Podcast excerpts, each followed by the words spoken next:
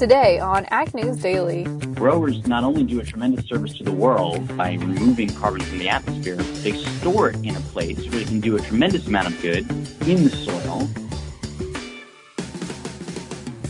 Good afternoon, ladies and gentlemen, and welcome to another Tech Tuesday episode here on the Ag News Daily Podcast. My name is Delaney Howell, joined once again by our summer intern, Madison Honkamp. Madison, you are getting ready to head back to school. Yes, I am. It's been kind of crazy. I took some stuff up to Ames last night. I've been packing really all week, all weekend, and it's it's hard. And are we excited about pack. going back to school? Yes, I'm okay. very excited. But it's like it's hard to pack everything that I need for living in an apartment because I lived in a dorm last year. Mm, yes. So I have like all the kitchen stuff and it's just it's been a hassle, I'll say that. Well, we are going to be sad to see you leave. Hopefully, you can still stick around and do some stuff with the podcast, but we got to get a good final week out of you here. Yes, definitely. Definitely. Madison, as you look through the news today, what were some titles or headlines jumping out at you? Well, one, I just have this quick one to start off with. It's kind of goofy, more of a Friday piece, but I thought it'd be good for a Tech Tuesday. But a self described pirate invaded the government for years and built a massive illicit fishing empire has now been banned from U.S. fisheries. The National Oceanic and Atmospheric Administration had announced on Monday, and he called himself the Codfather and has been sentenced to prison for, for mislabeling his catch hmm. to skirt quotas and smuggling assets out of the country. But the Codfather, huh? The Codfather, yeah, that's what kind of caught me. Interesting. Yes, definitely. But do you have any more serious news for today, Delaney? Yes, I do have some serious news, Madison. Um, the big headline that jumped out at me today was on the animal health care side of things. Elanco is buying Bayer Animal Health. And we knew, we've heard some rumors that they were having some talks about potentially a merger, an acquisition, or a buyout there. And it sounds like Elanco will become the second largest animal health care company following their acquisition here of Bayer's animal health business in a $7.6 billion deal, which was announced just today on Tuesday by both companies. Elanco said that their purchase of the company, 70% of that is funded through cash, and the remaining 30% of that is going to be made up from Elanco stock. And they're saying that it's going to double their pet business and strengthen their cattle portfolio and are very excited about the acquisition there. They said they're hoping to have it all wrapped up by about December of this year, which seems pretty quick. But uh, they're very excited to move forward into the future with this, and it'll be interesting to see what they roll out as those two merge and work together. Yes, it definitely will be to kind of watch how that all works out for them. Yes, it will. I, okay, and, and since we're kind of talking about some strange news today, mm-hmm. this also came across my email inbox today, and I think it debunks what actually I thought about cooking. Madison, do you mm-hmm. wash your chicken? Do you wash like your poultry or chicken before you cook with it? Yeah, I like rinse it with like right. hot water. That's yeah. what I thought was the correct thing to do. But the USDA released a study today saying that individuals are putting themselves in more risk of illness when they wash or rinse raw poultry. I thought that was super strange. They said um, public health implications of these findings should be a concern to everyone, even when consumers think they are effectively cleaning and washing their poultry. This study shows that bacteria can easily spread to other surfaces and foods. And they said the best practice is to not wash your poultry. Hmm that's okay. It kind of makes sense, but that's still kind of weird. Yeah. So to think. Of, right. So part of their study, I guess, they said, um, they said significantly decrease your risk by preparing food that will not be cooked, such as vegetables and salads, before handling and preparing raw meat and poultry. So they They said of the participants who washed their raw their raw poultry, 60% had bacteria in their sink after washing or rinsing the poultry.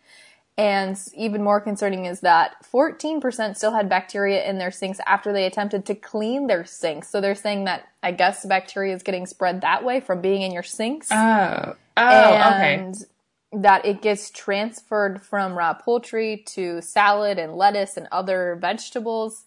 Uh, So they said you need to wash or sanitize any surface that is touched or been touched by raw meat or their juices. Hmm, Okay, that kind of makes sense then, because I guess yeah, the water would spread it, but that's weird that they still found it even after cleaning it. Yes. So I guess right. Don't leave anything in your sink because that's Yeah. definitely not clean. But yeah, it sounds like mm, maybe don't wash your raw poultry either. Okay, well, I will have to get used to doing that. I know. I feel like I still will do it just out of habit, but yeah, I've always had my mom like in my ear, don't forget to rinse the chicken or the roast or really any raw meat that we use to cook with. yeah. So I don't know. I don't think people will buy into that very much, but that's what the USDA is saying. Hmm. Well, that's interesting to find out. But another interesting thing that I found today, Delaney, um, is the 2020 Democrats are actually struggling to win over rural voters. They're kind of avoiding topics pertaining to agriculture and rural issues um, during debates. And one article that I found today, the they found that the word rural was uttered just 10 times in more than 10 hours on stage during a debate. And that kind of seems crazy that it was only 10 times when that has been a huge topic, especially for this upcoming election. Oh yeah, absolutely.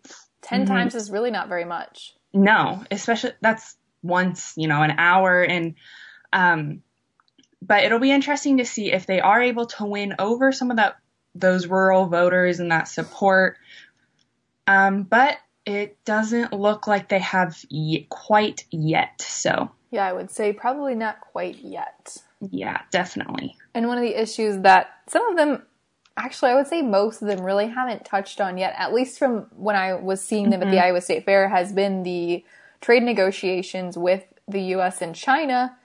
And it seems that Ambassador Branstad, who has been back in the US for a couple weeks now, had a private meeting with President Trump on Monday. There's really no trickle of what they were discussing, although I'm sure we can assume they were talking about US Chinese negotiations, but there's been no recordings of the meetings, no handouts. Um, but Senator Joni Ernst did tell reporters over the weekend that Branstad planned to talk to the president about those ongoing trade relationships the protests in Hong Kong, and the biofuel usage exemptions, such as those small refiner waivers that the EPA has been doling out. Because he is, of course, the former governor of Iowa, and that's been very important to corn producers in the Midwest.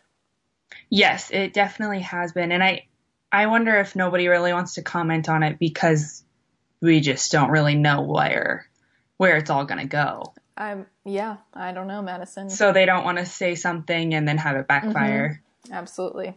hmm definitely. But while we are talking about China, um, uh, this article came, I want to think it was from Reuters. I'm not sure. My dad actually sent it to me, but some Chinese pig farmers that have actually been able to keep the African swine fever off of their farms since outbreaks did begin a year ago are actually seeing rewards from it. Um, they have had a record of profits of about $200 per head and sort really prices are kind of soaring for pork in China because of they obviously have less supply.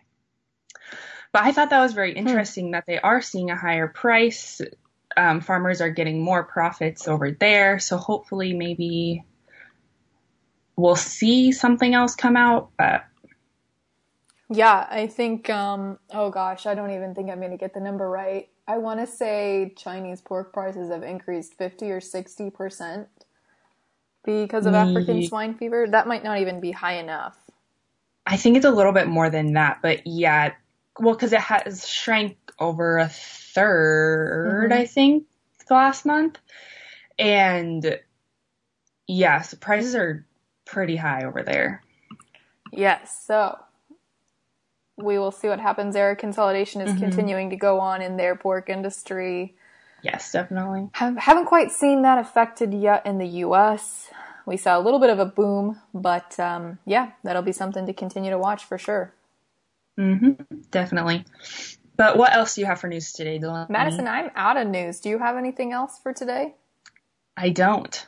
All right. Well, with that, let's turn it over and check out our markets for today. Looking down across the screen, seeing a lot of red in the grain markets. Kicking it off here with the September corn contract losing five and a half cents to close at three fifty nine and a half. The December down five and three quarter cent to end the day at three sixty eight and three quarters. Over in the soybean pits, a little bit of strength today as the September contract put on a penny and three quarters at 8.55 and three quarters. So November put on a penny and three quarters as well to close at 8.68 and a quarter. In the wheat pits, the September contract mirroring the corn contract for today, cutting five and a half cents to close at 4.60. The December sheds six cents to end at 4.66 and a half. Looking over into the livestock markets, green on the screen for the August live cattle contract up $1.60 to close at 101.80. The October put on $1.77 and a half to close right at $100 even. In the feeder cattle pits, the August contract up 62 and a half cents on the day to close at 136.30. The September up 90 cents to close at 133.72 and a half. Over in the lean hog pits, the October contract up six, up 95 cents, excuse me, to close at 64.97 and a half. The December up $1.32 to close at 64.17 and a half. And rounding out with the dairy class 3 markets, the August contract shed a penny today to close at 17.61. The September shed 10 cents to close at 17.68. For today's Tech Tuesday interview, we're going to be talking about carbon sequestration and the Terraton Initiative with Ed Smith from Indigo Ag.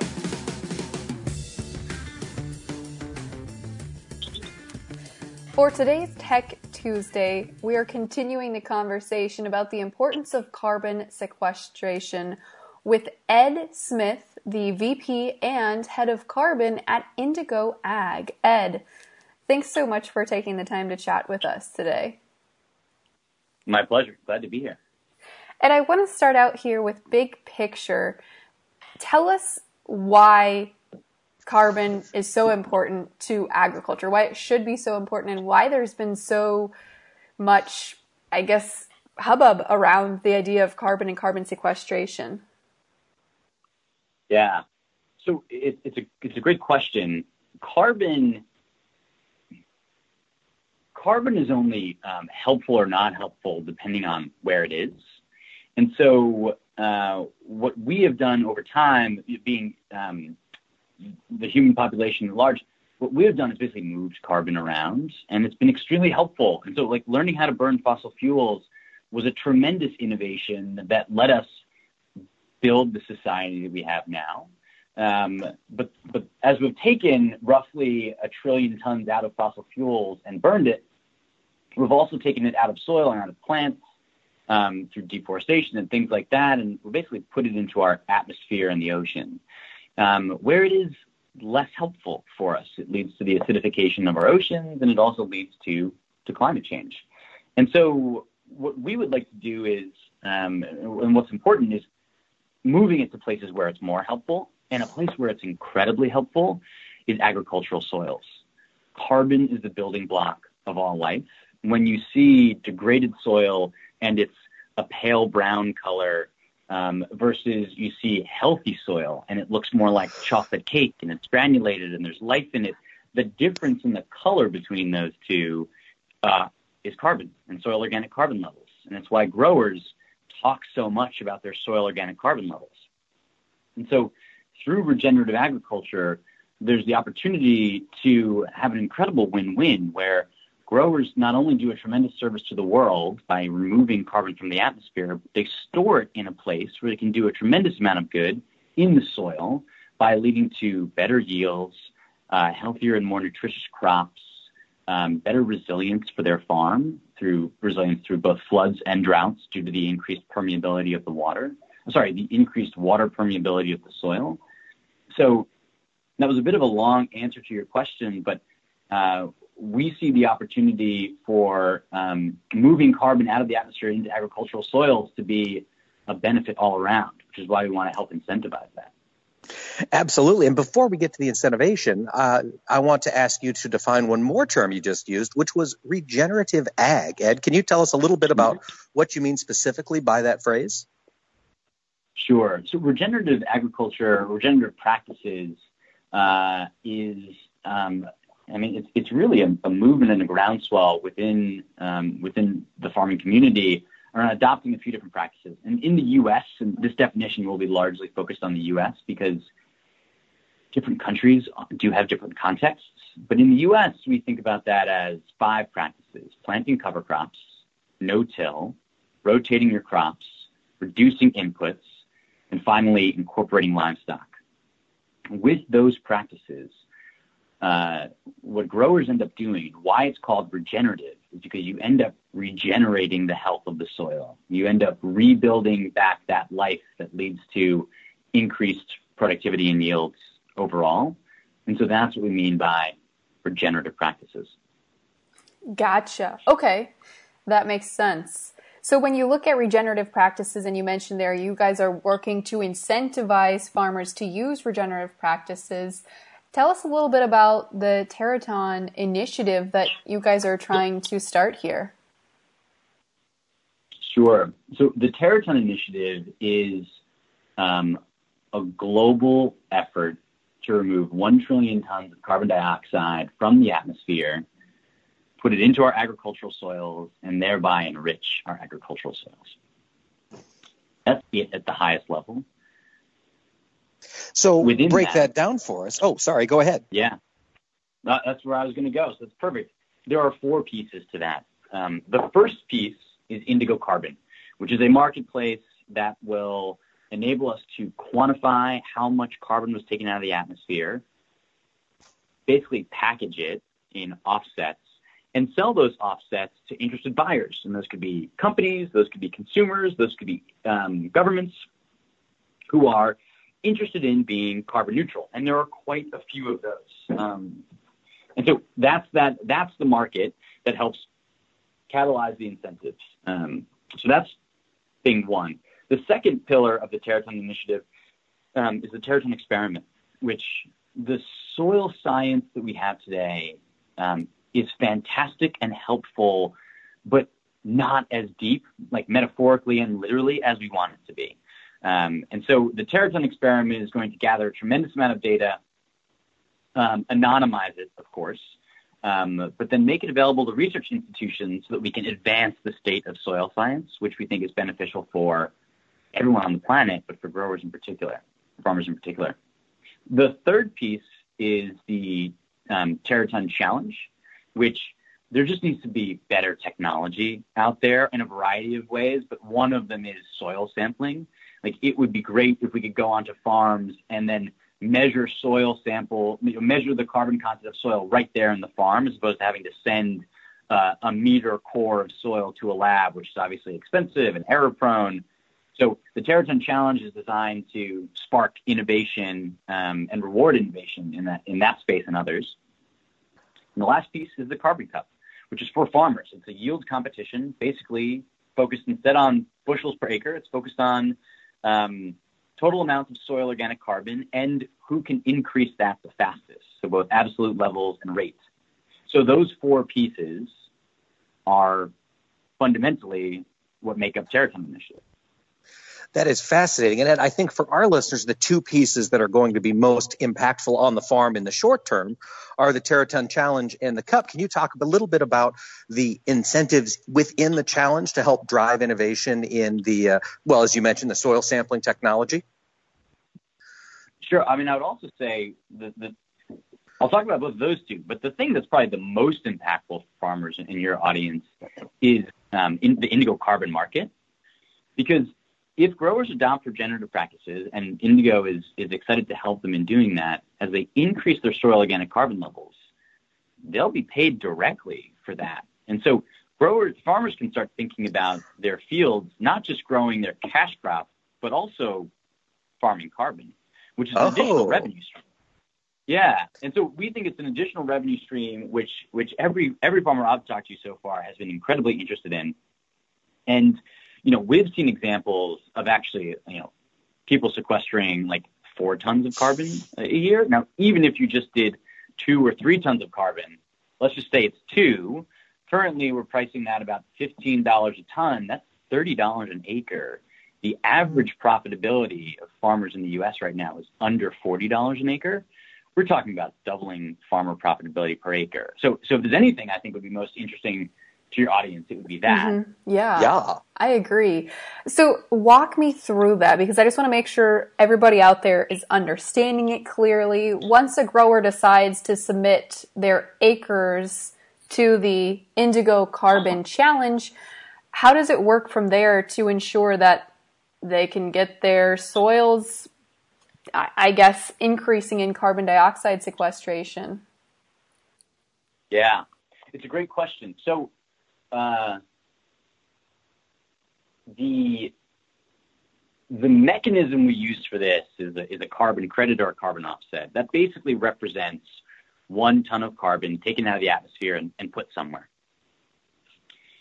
You can't see, touch, or feel a carbon credit. And so what makes a carbon credit is the data, the evidence, the proof that you have done that. And so that's the soil sampling and also a series of other pieces of data that we gather from growers.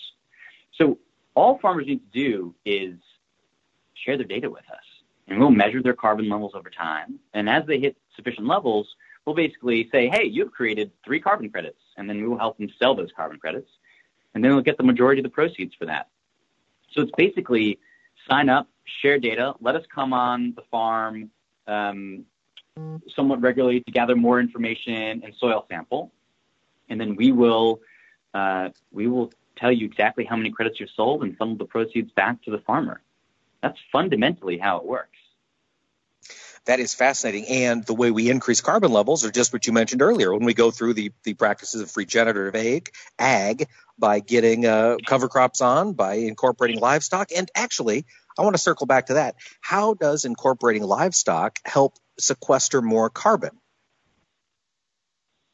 It's a really good question. The basically what we're trying to do is um, replicate the ecosystem of a natural prairie when soil is you know at, very healthy levels. And so you know prairies or grasslands they had significant diversity of what was growing in the soil, and then they had ruminants grazing on it. Um, and so by incorporating livestock, you get that really important piece of having uh, ruminants grazing, helping with the cycle of life and death of the carbon of the of the plants that are growing on that um, on that acreage, and through the natural processes of what they do, you end up uh, significantly increasing the carbon content of the soil.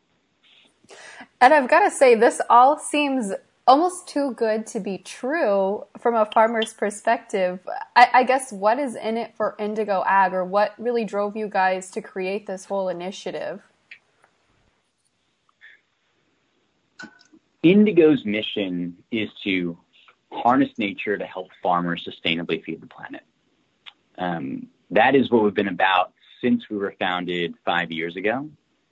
As we have been working with more farmers, getting on more acres, um, we have seen a subset of growers who are doing really well and basically like, living the mission that we aspire to. And those are regenerative farmers. And so what we realized was we want to help more and more farmers farm regeneratively.